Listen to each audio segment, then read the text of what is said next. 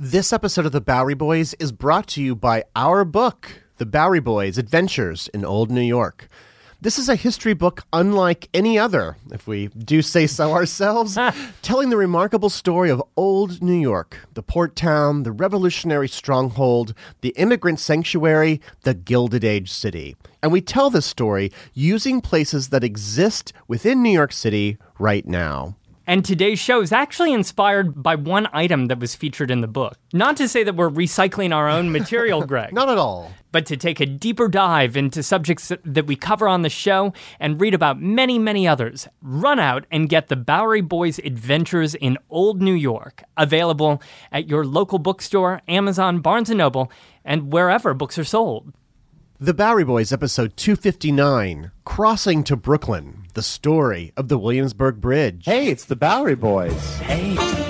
Support for the Bowery Boys is provided by our listeners. Join us for as little as a dollar a month by visiting patreon.com slash Bowery Boys. Hi there, welcome to the Bowery Boys. This is Greg Young. And this is Tom Myers. You know, Greg, we always said that we would cross this bridge when we got here. and sure enough, here we are. Today we're telling the story of the Williamsburg Bridge. It's a it's a mammoth steel suspension bridge that connects Manhattan's Lower East Side with the Williamsburg section of Brooklyn. The Williamsburg Bridge has the distinction of being the first bridge built by the consolidated city, or rather, even more interestingly, it was started as a project shared by two separate cities, Brooklyn and New York, and then finished by one consolidated Greater New York. Now, the Brooklyn Bridge gets all the attention, but I actually find the story of the Williamsburg Bridge a tiny bit more interesting because it's linking two very different neighborhoods. One, a densely packed tenement district here in the Lower East Side, and on the Williamsburg side was a thriving industrial area with a residential district as well. In today's show, we're going to be talking about how the bridge would affect and transform those neighborhoods, and how it's even an, a story that is ongoing today. The bridge and, and the neighborhoods continue to change and evolve. So, Greg, why don't you take the honors of situating us a little bit more specifically about where this bridge is? To formally introduce the Williamsburg Bridge to our listeners, the Williamsburg is the second great bridge over the East River, but the third oldest in New York City. Can you guess what the other one is? Right, the the second over the East River, of course, after the Brooklyn Bridge, but the third in the city. I'm going to go for something high, really yes. high. It's a little bit of a trick question because the High Bridge was never a vehicular bridge. It, it rather it it transferred water to New York and of course later uh, pedestrians. But the Williamsburg Bridge is the third great one, completed in 1903. It is 1,600 feet long, or 7,308 feet if you add all the approaches from one end to the other. Right. So, specifically, 1,600 feet is the length of that middle suspended span over the East River. It is longer than the Brooklyn Bridge by 4.5 feet. But they are, however, both the same distance from the water, 135 feet above the water.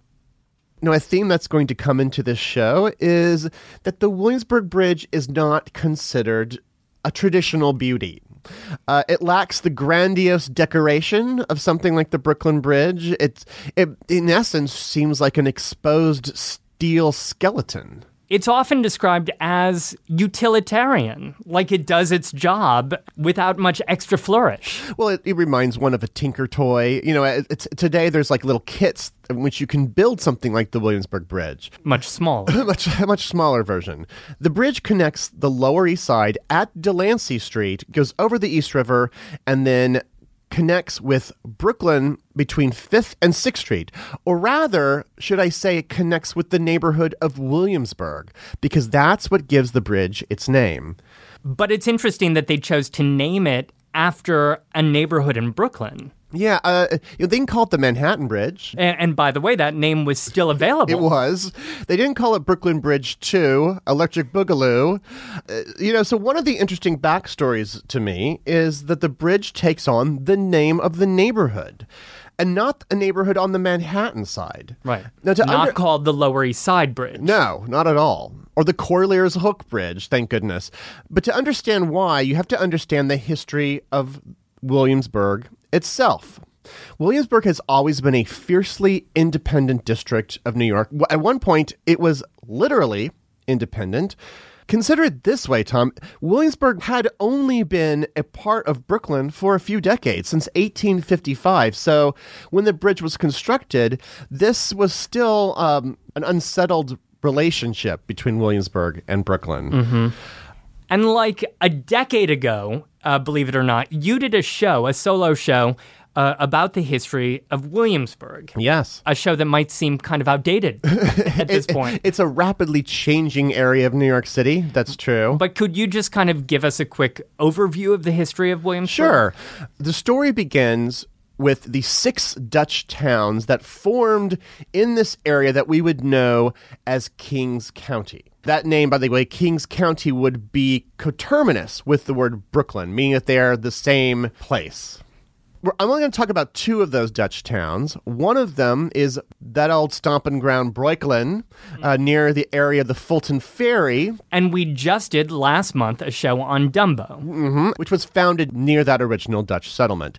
Now, the second one that I'm going to mention is a town north of here, the town of Bushwick, which back then encompassed the areas of today's Williamsburg neighborhood, Greenpoint, and the modern neighborhood of Bushwick.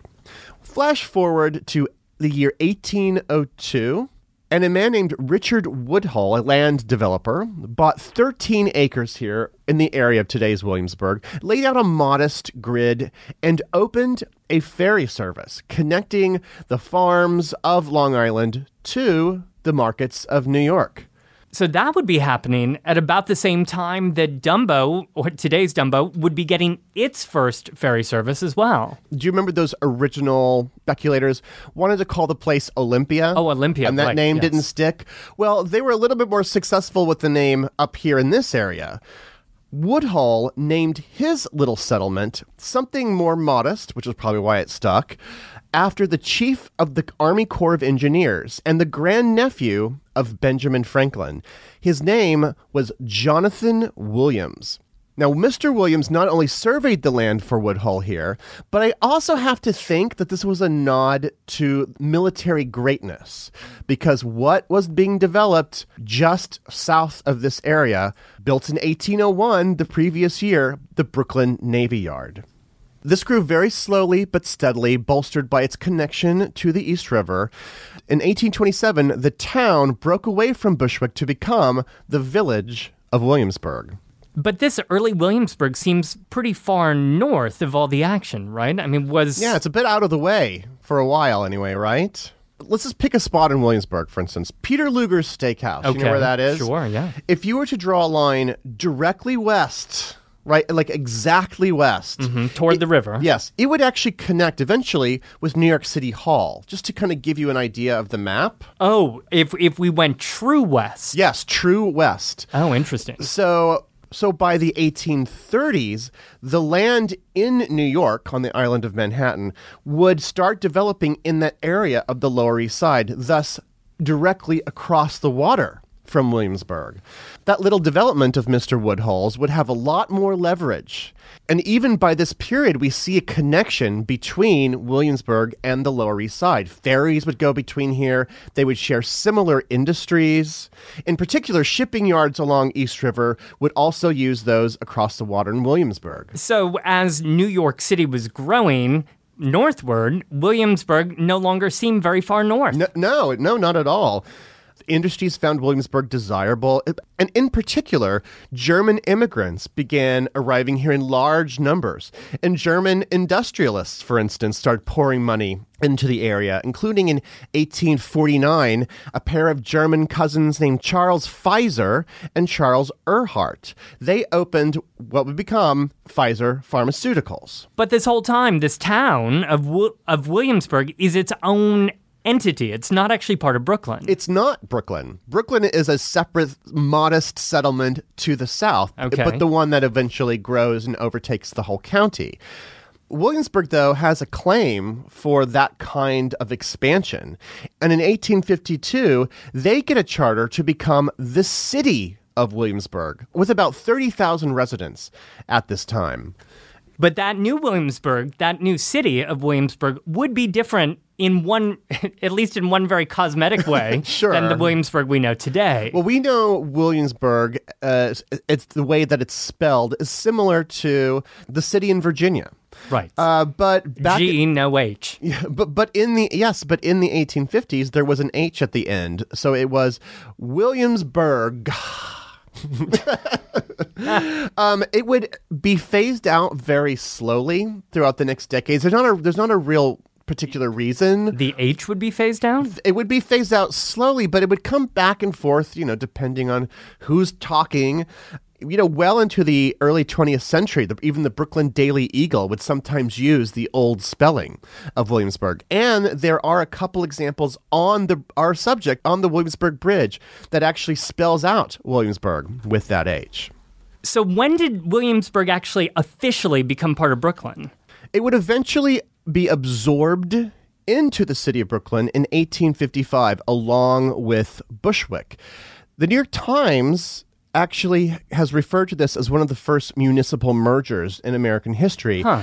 a harbinger for what would, ha- of course, happen later with the consolidation of 1898. Well, so Williamsburg just has a history of getting folded into other municipalities. Uh, yes, but still seen as separate. For even back then, most people didn't call it Williamsburg by the 1860s and well into the rest of the 19th century. They called it the Eastern District. Along the way, it would even have very different priorities from the rest of Brooklyn. While down south, you would have avenues of wealth and fine homes. Here in this area would be mostly working class Irish and Germans, not to mention all manner of industries that are developing up and down the waterfront. Most notably, a very important one founded by a couple other German cousins, William and Frederick Christian Havemeyer, who opened a sugar refinery on the area of the Brooklyn waterfront that we are about to speak about. and that sweet enterprise would evolve into the domino sugar empire. Williamsburg would become a very rich district of Brooklyn. The Eastern District. Rich wa- and sweet and high calorie. And very, very sweet. But they had one real barrier to growth. And that was transportation. If they wanted to do business with New York, they still only had ferries from that shore, connecting it to the Lower East Side. Not only were its connections limited, but those that were there were connected to a growing tenement district they certainly looked on with jealousy as the city of Brooklyn, that they were now a part of, became officially connected to the city of New York on May 24th, 1883, so almost 135 years ago today, with the greatest engineering marvel of the day, the Brooklyn Bridge. This would transform everything for Brooklyn. It would build up these districts south of the bridge. Thousands of people could now more easily access Brooklyn.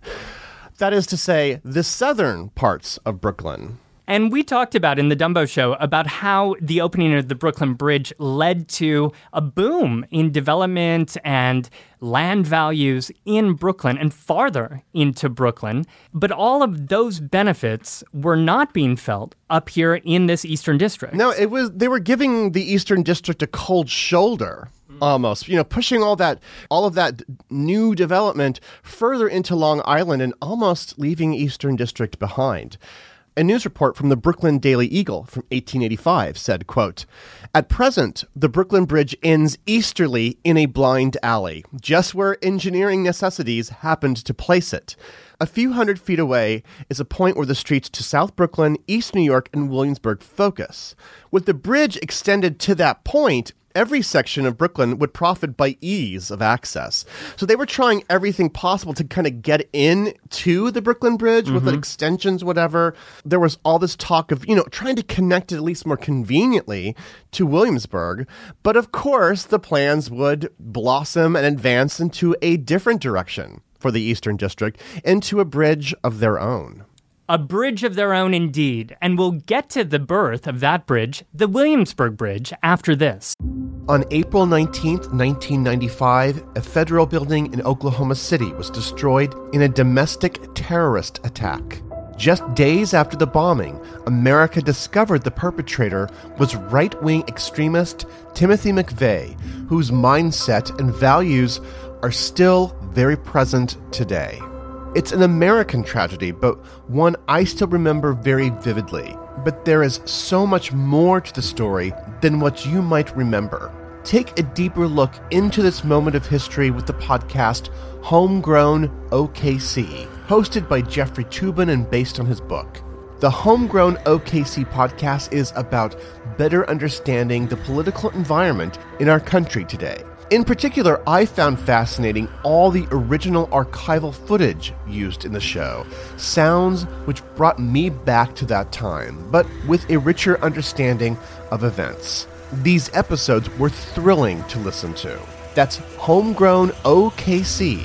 To listen, search for Homegrown OKC in your podcast app. That's Homegrown OKC. In the decades before the Civil War, slavery's grip on America tightened. But soon, a diverse group of abolitionists, both black and white, began to construct a clandestine path to freedom for the enslaved.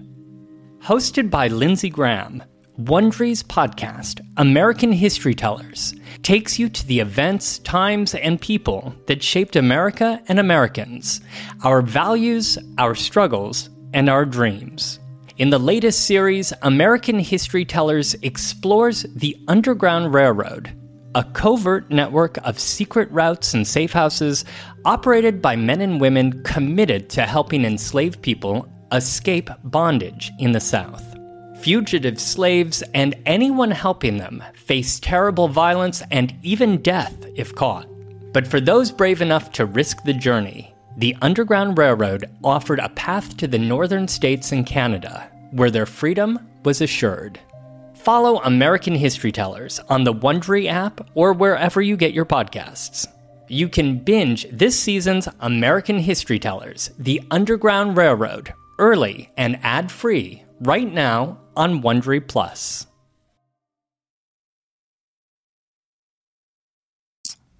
So you were just talking about the the great success of the Brooklyn Bridge. I just want to throw out a statistic at you because this is really telling. When the Brooklyn Bridge opened in 1883, there were ferries serving 120,000 passengers a day between Brooklyn and New York. However, 13 years later, when construction would begin on the Williamsburg Bridge, ferries were still serving 120,000 passengers a day, and the bridge was serving 150,000 people a day. So the city was obviously growing there and there was another need for another bridge because the Brooklyn Bridge was operating basically at capacity. Predictably, the Brooklyn Bridge created a property boom, a land boom around the area of the Brooklyn Bridge and of course over on the New York side as well, but not in areas like the Eastern District. Right. And you know, all of Brooklyn was actually footing the bill because it opened under two different cities. So Brooklynites were all paying for this bridge that was leading to an increase in land values for an unequal of the population. Not everybody was benefiting in Brooklyn the same. So, for many decades, people up here in Williamsburg or the Eastern District had been talking about and dreaming about a bridge of their own that could also benefit them, ease their businesses, but also help out their property values. Now, on the New York side, they may have had a different motivation for mm-hmm. wanting for wanting a bridge because we're talking the Lower East Side, which is the most densely populated area in the entire world. And the city was just trying to come up with different ways to get these people out of there. Of course, it was developing elevated railroads and trolleys and streetcars and all those types of things to help people to, to help facilitate movement. But that wasn't enough. Well, as city leaders in New York City were obviously eyeing a new bridge into Brooklyn as a way to get people from the Lower East Side tenements into healthier living environments. And so you can see a bit of a conflict here between two separate cities, two separate populations, with two different perceptions about this bridge that was increasingly being discussed. So, were there actually plans after the Brooklyn Bridge? I mean, how immediately did this uh, this kind of get dreamt up in people's minds? There were even plans uh, before the Brooklyn Bridge was finished, as Ooh. early as 1882. In fact, Williamsburg leaders and uh, prominent citizens were meeting to discuss a new East River Bridge, and the talk was that it would go from basically Grand Street in Manhattan over to Williamsburg's Broadway and these Williamsburg residents would mobilize and, and pressure their politicians to support this new plan. And it proved to be very popular, obviously, with the locals, but unfortunately, it would go nowhere. Hmm, that's interesting. I mean, was there a particular reason why it stalled so quickly? Well, it stalled because of the opposition from ferry companies. Uh, oh, yeah, of course. I mean, they have huge power back then. Huge power. But I mean, really, Greg, who's afraid of some ferry companies? Well, it turns out that the politicians in charge were very uh, afraid. Very afraid of the ferry companies. And that okay. led to nothing. But six years later, in 1888, the state senator Patrick McCarren from Williamsburg uh, started pushing aggressively for an actual bridge to be constructed. Now, I just have to interject here that, you know, last week we got to talk about the widening of Varick Street, which is one of your pet subjects that you want to do as a whole show one day. Ah, oh, felt good to talk about well, it. mine is Patrick McCarren. He is a very fascinating politician and basically is kind of the father of Williamsburg. But unfortunately, we'll just have to park it for a little while. we'll have to park that for a while. But McCarren Park is named after him. And so I'm not surprised to see his name attached to this. No, he was he was a prominent citizen of Williamsburg in the 1880s, state senator. So he started pushing in the 1880s for this bridge to be constructed. But the problem was uh, that, you know, even though Williamsburg was all for it, New York City, on the other side of the river, didn't want to pay for it. Uh, so McCarren even compromised that, okay, fine. Brooklyn would pay for two thirds of it, and New York would pay for a third of it. But even that was rejected. But what about the power of the elevated railroads? Because uh, they're up and running by this time. They must certainly have a need to Yeah. cross over as well. Because, of course, the subway wouldn't be open until 1904, but the elevated was the way that this city that was experiencing explosive growth was getting around. So it's true that the second big plan for a Williamsburg bridge would come about in 1892 by Frederick Uhlmann, who owned elevated railroads in Brooklyn.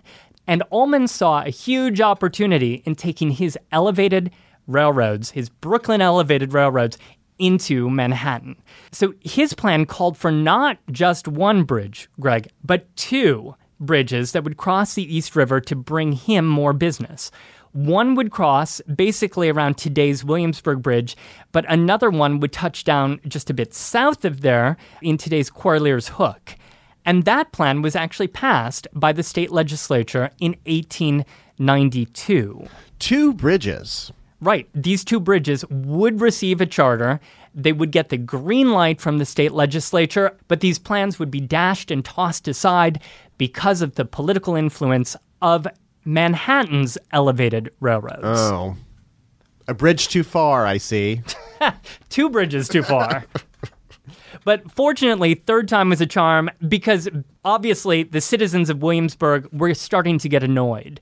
Lawmakers in Albany uh, established a commission for the construction of a new East River Bridge. However, they had a problem. They could only move forward with their plan to construct the bridge if they could buy an existing charter. Now, maybe I'm getting too into the weeds here, but let's just say that the only way that they could construct this bridge was if they bought Uhlmann's charter that had already been passed by the state legislature. A charter is like a just permission, a Right. piece of paper. It's not like an object.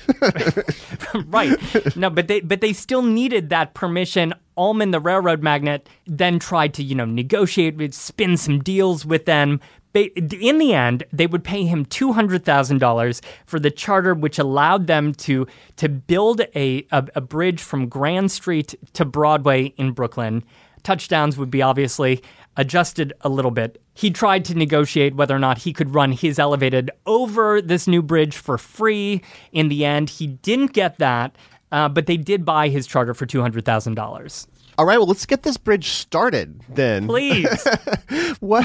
Who was the chief architect on this project? A man whose mother may have stuttered when she uttered his name, uh, Leffert Lefferts Buck. Stuttered when she uttered his name? Leffert Leffert Buck?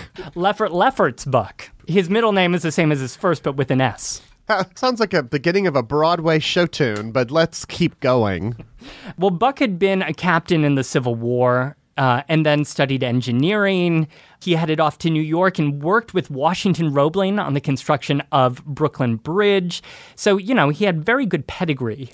From there, from Brooklyn, from the Brooklyn Bridge, he headed off to South America, where he was building railroad bridges under some very challenging conditions and built quite a reputation as a problem solving engineer. So he seems like he might be the right man for the job, but Mr. Buck, was he known for uh, his elegant structures, his beautiful structures? Well, anybody who gazes upon the Williamsburg Bridge today may not be surprised to hear that Buck was not known for his particular focus or attention to aesthetics when designing bridges using steel was still pretty new at this time, which might explain why the bridge looks like it does today. You mean exposed steel, like steel as an as an element on the exterior. Right. People tended to garb that in marble and stone and all sorts of different things. Although there were structures beautiful structures that were designed in a similar fashion. If you think about the Eiffel Tower, for example, one can see similar similarities between the Eiffel Tower and the trusses of the Williamsburg Bridge. You know, if most if if anyone saw exposed metal in that particular way, they usually thought the railroad. And no one ever called a railroad track beautiful which makes sense because his final plan uh, for his bridge was predominantly a bridge to serve the railroad and trolleys and also pedestrians and cyclists. It was not, I mean, there were pathways, uh, roadways for carriages, but those were really minimized. This was primarily uh, to get people via trains and trolleys between the two cities. There were even, I think, up to six lines of track uh, for trains to go over the bridge. Yeah, which is for a, trains and trolleys. Yeah, which is a big deal. Um, what, what are some other notable features of the bridge? Well, the fact you you said at the very beginning that this would be the longest suspension bridge in the world. The entire structure more than 7,300 feet long, uh, but that central span, you know, 1,600 feet long. It would also be the first suspension bridge constructed with towers made entirely of steel those 350 foot tall towers, which were made even stronger because of their steel construction. They almost look like precursors to transmitter towers today. They have that kind of same feel, that sort of sturdiness and, and lattice of, of, of metal. And, and those would be holding up, of course, the four giant cables. The four main cables uh, that were supporting that span were 18 inches thick, a foot and a half thick. But notably, you know, those hold up the central span, but they don't hold up the side spans that are leading from the anchorages up to that central span. And what of those trusses? I love a good truss. I love trusses on bridges. Do you trust me? well, the, the Williamsburg Bridge was the most trusted trusted bridge of its time when it opened. it's a defining feature. The 40 foot tall trusses running the entire length of, of the of the bridge. It looks like a, a giant cage that's spanning the bridge, and you're inside of it when you cross it. And those trusses give the bridge its strength. Well, this sounds like an incredibly sturdy, mighty bridge, very strong. How did they go about getting this built? Well, the first thing to do in 1897 was to construct the caissons, which were built over in Williamsburg and then floated out and sunk into place. Uh, you found, Greg, a Brooklyn Daily Eagle souvenir uh, Oh, edition yes. program uh, that was published for, as part of the opening ceremony of Mm-hmm. the bridge in 1903. But part of that program showed a series of photographs of caissons being constructed and then floating out in heavy tides um, into the East River and being sunk. Very dramatic caisson related photographs. Well, and this was a big deal because, of course, the when the Brooklyn Bridge was constructed, those caissons, it was quite an engineering feat to get those done. But several men died in the construction and the firm planting of them in the East River. And here there was much less drama. I mean, the only drama that they were writing about were the tides that they were up against as they were floating the caissons out. However, despite all of the smooth sailing, there, there were problems at uh, the top, unfortunately. The group controlling the project, uh, called the New East River Bridge Commission, was not proving itself to be very efficient. These members had been appointed by both Brooklyn government and the New York City government, and things were not progressing very quickly. The bridge was being constructed too slowly, and on top of that, the group was racking up tremendous legal costs. And meanwhile, by 1897, the only thing anybody was talking about was what was about to happen on January 1st, 1898. That would be the consolidation of New York, the creation of the five boroughs, and the making of greater New York City. And the mayor of the new city of New York, Mayor Van Wyck, was a reformer. And he looked upon this bloated New East River Bridge Commission, which appeared to be dragging its feet while collecting handsome salaries. He looked upon them as a target of his reform. He took matters into his own hands, and in a most dramatic fashion, less than three weeks into his new position, he fired the entire gang from the New York Times, quote, Mayor Van Wyck removed the old commission of the new East River Bridge yesterday and appointed a new commission to take office immediately. In making the change, the mayor said, quote, the old commission was going on too slow. At the rate the work was progressing, it would take from 10 to 15 years to build the bridge, whereas in the opinion of competent engineers, it could be completed in two to three years. And this new commission is going to do the work in this time, or I shall remove them too. So, how chaotic. They just replaced everybody while the bridge is going up, like halfway when it's halfway finished. But some of the members of that commission didn't even know uh, that they had been fired until they came back to New York. Some were away on business and came back only to be told that they had been fired. Can you imagine? Some of them may have found out in a tweet, which I guess back then was just a, A wa- bird. it was an actual bird. And there'd be more changes at the top that would take place. In fact, in 1902, when the next mayor, Mayor Seth Low, would actually be tired of Mr. Buck and his unesthetic ways, and he would look for a new bridge commissioner, a new a new bridge architect, somebody who could dress this thing up a little bit. He was ready to pass the buck. But who would want to take this project? Because, you know, you now have this half completed steel Leviathan stretching across the water. It has no Beaux Arts finery attached to it. There were, you know, no no reliefs of gods or marble columns or nothing grandiose. It was just plain. It was this long, festering administrative nightmare. Now everyone who had been working on it had been fired. So who are they going to pull in? who would want that job? Well, Mr. Low brought in a, an up and coming engineer by the name of Gustav Lindenthal.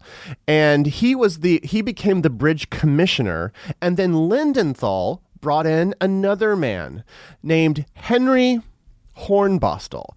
And Henry's job, believe it or not, was to make the bridge prettier. because people were talking about the fact that this steel skeleton, this thing, was not going to get any prettier. That was Yeah. what you saw was what you were getting. Yeah, and keep in mind 1902. The mm-hmm. bridge is almost finished.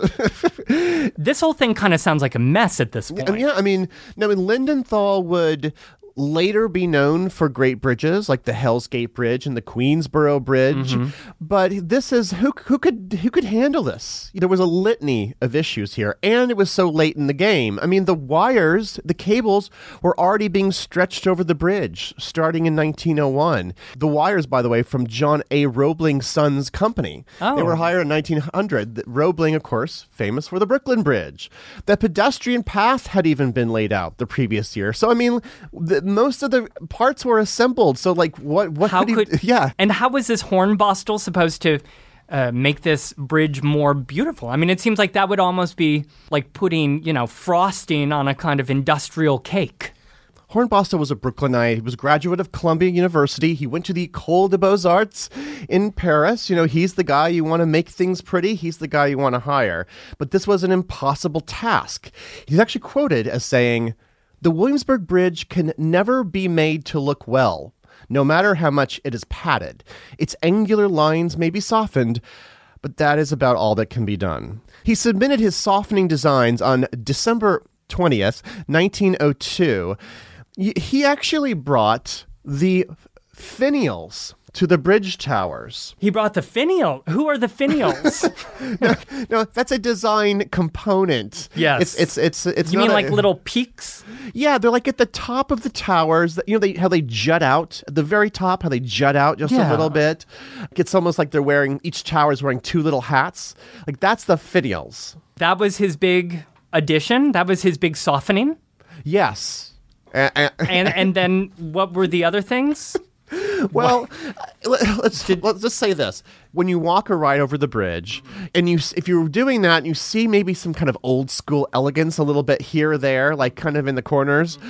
Those are Hornbostel's contributions, but there's not that many actually. But you know, to be fair, maybe we're focusing too much on the aesthetic criticism of the day uh, Yeah. that was lobbed at it, and less how we feel about it today. Because I mean, it wasn't really until recording this show that I sort of became aware of the fact that it was considered such an ugly duckling. It, it's hard to believe, right? But back in the day, everyone was kind of aware of this of this unfortunate lack of beauty that it had. Lindenthal, even when he was interviewed, he would just do some very delicate pivoting away from its appearance and would keep reminding people of how strong it was, how strong it looked, and how sturdy it was while it was being constructed. So he would kept he kept reminding people that it was more like a muscle man and less like a beauty queen. she was a handsome queen.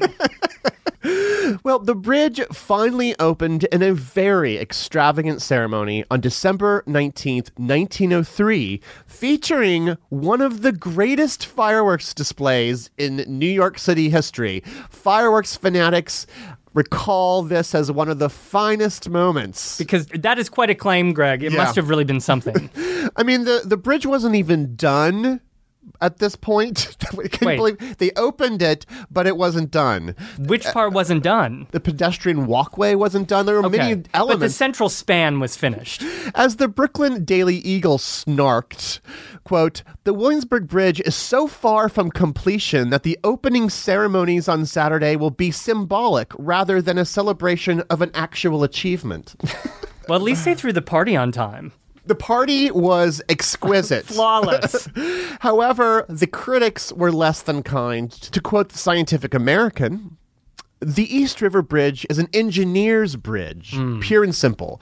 The eye may range from anchorage to anchorage without finding a single detail which suggests controlling motive, either in its design or fashioning, other than bald utility. So we keep coming back to this word utility. Yeah. Um, not popular with the critics, but what did the man and woman in the street think Yeah. about this new bridge? Many of them saw it quite closely on April 24th, the following spring, when the pedestrian paths finally opened. It was estimated that over 25,000 people crossed between 10 a.m. and 3 p.m. on that date. Wow. However, we, I know we had been bringing up elevated trains like this was one of the principal motivations, but it wouldn't be until 1908 that people would actually be able to ride over the bridge in an elevated train, which, of course, this would evolve into the subway. Right, when the system would later be expanded. But we also said that there were trolley tracks going across the bridge. Yes, across that's the right. bridge. That's right. There were BRT streetcars that began crossing at the end of 1904. And just especially for them, there was a spiffy new plaza terminal built for them on the Williamsburg side. There's actually a, you know a decorative kind of gorgeous little part of that. Back then, it was known as Washington Plaza. It used to be a far more finer and impressive. Of course, they've cut the BQE through it these days. Wrecks some of the aesthetics. there there are still parts of that there today, but I've never I've never heard of it called Washington Plaza. I'd heard Continental Army Plaza, but I'm assuming that Washington Plaza uh, took its name from the statue of Washington. that's Oh yeah, there, there's an equestrian statue. It was dedicated in 1906. George Washington is indeed standing watching the streetcars as they embark upon the Williamsburg Bridge. It was sculpted by Henry Merwin Shrady. But not far from Washington on his horse is um is a interesting domed building. Yeah, a very striking building right next to Washington there. It was the old Williamsburg Trust Company, which then became magistrate court. Today, it's the home of the Holy Ukrainian Autocephalic Orthodox Church in exile. Now, this detail brings me to uh, what I think, and I think most people would agree, the most important result of the construction of the Williamsburg Bridge. In particular, those pedestrian paths. There were hopes that this bridge would relieve all of that neighborhood overcrowding on the Manhattan side. The bridge, you know, cut right into the Lower East Side tenement district. I didn't even get to the widening of Delancey Street, uh, you know, as that approached into the bridge and how that displaced thousands of people because Delancey and even parts of Spring would have to be widened in, in order to make those approaches. to accommodate the bridge. But once the whole project was eventually completed, the residents of the Lower East Side were encouraged to cross the bridge over to Brooklyn. And this meant, of course, the core population of the Lower East Side. who, uh, in the turn of the century here, would have been primarily Eastern European Jews. As early as opening day, the New York Tribune nicknamed the bridge the Jews' Highway.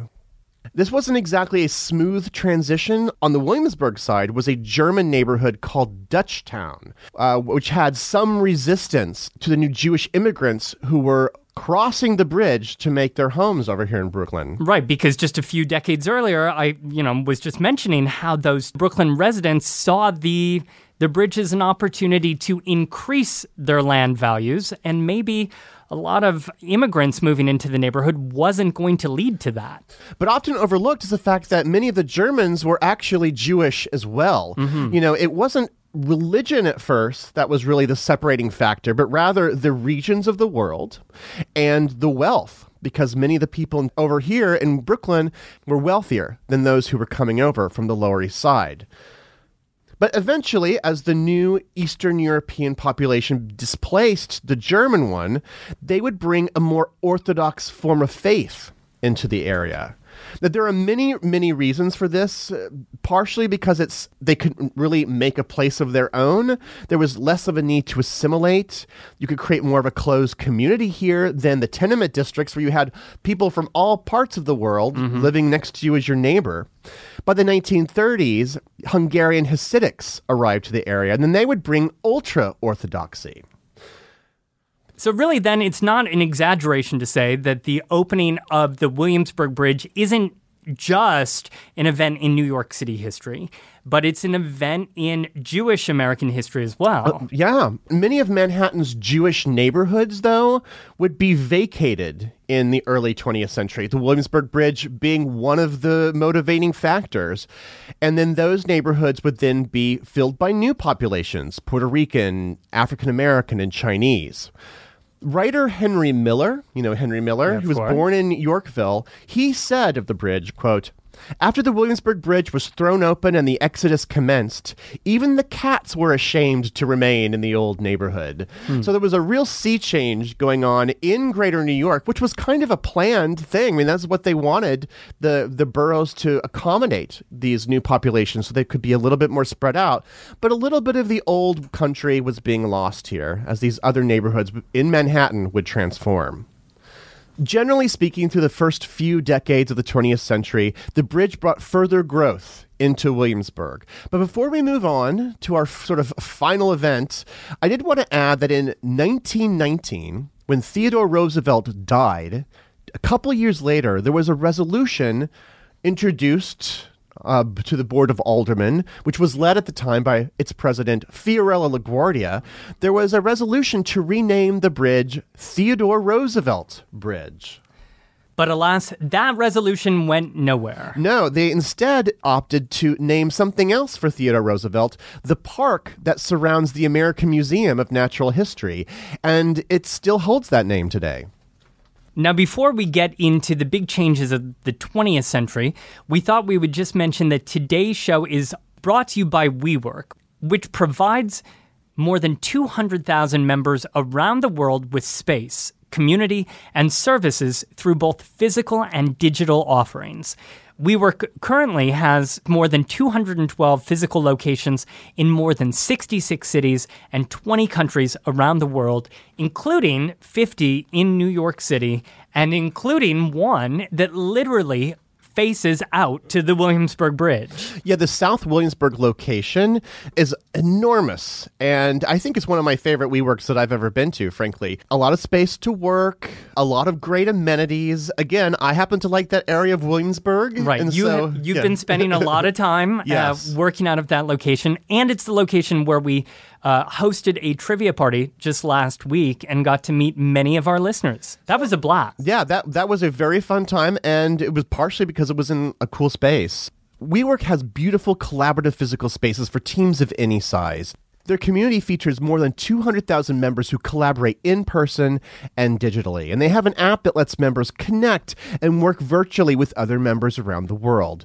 And they have, of course, formal and informal events at all their locations, and especially that one in South Williamsburg, to encourage these connections. To sign up to win a free month long membership at a WeWork near you, go to we.co slash Bowery Boys Hot Desk. And we'd like to thank WeWork for their support of the Bowery Boys. And now back to the bridge. So, you know, you left us with this possible name change uh, that didn't happen. But already before then, remember the bridge only opened in 1903.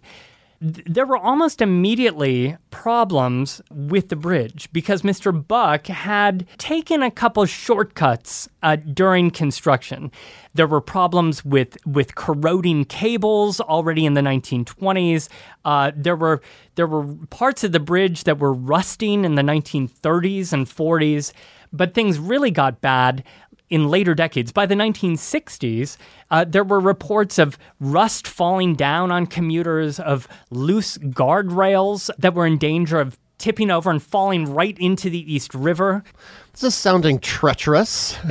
Well, hold on, it got even worse in the 1970s and obviously into the 80s because the city had implemented a budget saving, cost cutting policy called deferred maintenance, which we should really do a whole show on sometime. Deferring maintenance does not sound like a good plan. No, the plan could be summed up as basically let somebody else fix it later. That clearly was not a good idea in terms of giant infrastructure projects like bridges. Um, and a study in 1978 found that some of the cables that were holding up the bridge were actually corroding. And they, they were in danger of snapping, and the bridge itself was in danger of collapsing. What could the city do? I mean, at this point, I mean, it's almost like they should just chuck it all and start it over, right? Well, those, you know, that was one of the possible solutions. They really only had two possibilities. Right. Fixing it piece by piece seemed preferable and cheaper. It would cost about $250 million to do. But that had never been done before. Nobody had actually ever fixed up a bridge like that, basically replacing the bridge while keeping it active. But the alternative to that, to build a brand new bridge, would cost at least twice as much and would be even more painful, and they'd have to shut the whole thing down in the first place. So, so the city sat around throughout much of the late 70s and early 80s debating what to do about this this bridge that was more than an eyesore at this point. It was actually dangerous. How dangerous exactly do I should I even dare ask? Well, by the 1980s, pieces there were pieces of the bridge that were literally falling off of it. Cables were snapping. 200 had already snapped. Uh, so in 1985, they, they actually started replacing a third of the supporting cables, but that wasn't enough to stabilize the bridge. And a new study came out that showed that the that the suspension cables themselves would only last until the mid 1990s. There was a real urgency to get this fixed immediately, or it could cause a real catastrophe. And and they especially recognized one of the four main cables, which they called cable D, as the weakest link. It was deteriorating faster than the others. And meanwhile, the anchorage on the Manhattan side had cracks in it and was also like faulty, so it couldn't properly support the span. I mean, thank goodness it just didn't collapse under its own weight at some point. Especially given the fact that even at this point, there were 84,000 subway riders a day going over the bridge, not to mention nearly 90,000 automobiles. Well, how did they get this all sorted? How did they finally get it fixed up? Well, after briefly having to shut it down in the spring of 1988 because of some more terrifying defects in the bridge, Mayor Koch decided to keep it not to scrap it and replace it piece by piece even though that would be costly and take longer. He said quote what we're doing will be a model for all bridge builders. And that project would take a couple of decades and the new bridge would be revealed uh, sort of in you know in piecemeal fashion. For example in 1992 there was a new bike path that was opened. The subway tracks were replaced over the course of 1999 um, there was another pedestrian walkway that was opened that same year in 1999 i mean meanwhile here you know you and i were going across the bridge in 1999 remember yeah, when those new parts of it were being opened? We didn't really realize at the time that they were being reopened because the old ones had fallen apart because of the dangerous element of them. We just thought that they were shiny and new. and cause for celebration. But the big celebration happened in 2003 when the city feted the 100th anniversary of the opening of the bridge with far fewer fireworks than they had done a century before. Well, wouldn't want to set this thing ablaze. At this point, who knows? But today, walking across that bridge, really, you know, in in contrast to walking across the Brooklyn Bridge, in which you're often joining a sort of parade of tourists um, and photographers, Instagrammers. When you walk across the Williamsburg Bridge, you're joining a parade of locals for the Yeah. most part. What I find amazing is a passage that I found in this book, The Bridges of New York, by author Sharon Reier. The book came out in 1977, and she said, quote, the neighborhoods at both ends of the bridge have declined as business centers since the beginning of the century. Now, few pedestrians cross the Williamsburg Bridge. And, and then she notes with some whimsy about how the Williamsburg Bridge had been designed for pedestrians and for cyclists. And she just sort of laughs off this notion in 1977 that pedestrians and cyclists would really want to cross that bridge. and they So- would never return and would Right. want to, yes. Right. So, really, 41 years after this book came out, I feel like we've kind of come full circle with the Williamsburg Bridge and with the neighborhoods that are sitting on both sides. With neighborhoods that are unfortunately more expensive than they've ever been. But that bridge continues to be an incredibly active conduit connecting those two places. It's a great place to people watch and, of course, city watch because you can look down into the Brooklyn Navy Yard and Mm-hmm. like the shore of Brooklyn, and then you can look northwards towards all of the lights of Midtown Manhattan. You may know, Greg, that before I arrived at the podcast studio today to record with you, I actually hopped on a city bike at the Manhattan base of the bridge and made my way across. I- I- today is, you know, a day before yet another snowstorm. It's pretty cold outside, but there still were were quite a few of us up on the bridge making our way across. I found it amazing to be reminded of how the neighborhoods that are being connected by that bridge today are neighborhoods that are really undergoing vast mm-hmm. changes. They are like it's almost like that bridge is connecting two different construction sites. of constant change. Um, one final note that I want to make uh, if you want to see the Williamsburg Bridge in a more unusual and mysterious light, the marvelous film noir movie called The Naked City, uh, which is extraordinary for so many reasons because it films on location in the 1940s. The finale of the the breathless finale, Tom, of that movie takes place on the Williamsburg Bridge. You're not going to give it away. No, no, no. But I just find it like an interesting creative choice, and it really shows off the strength and sturdiness that Mr. Lindenthal himself would have proclaimed. So check that movie out.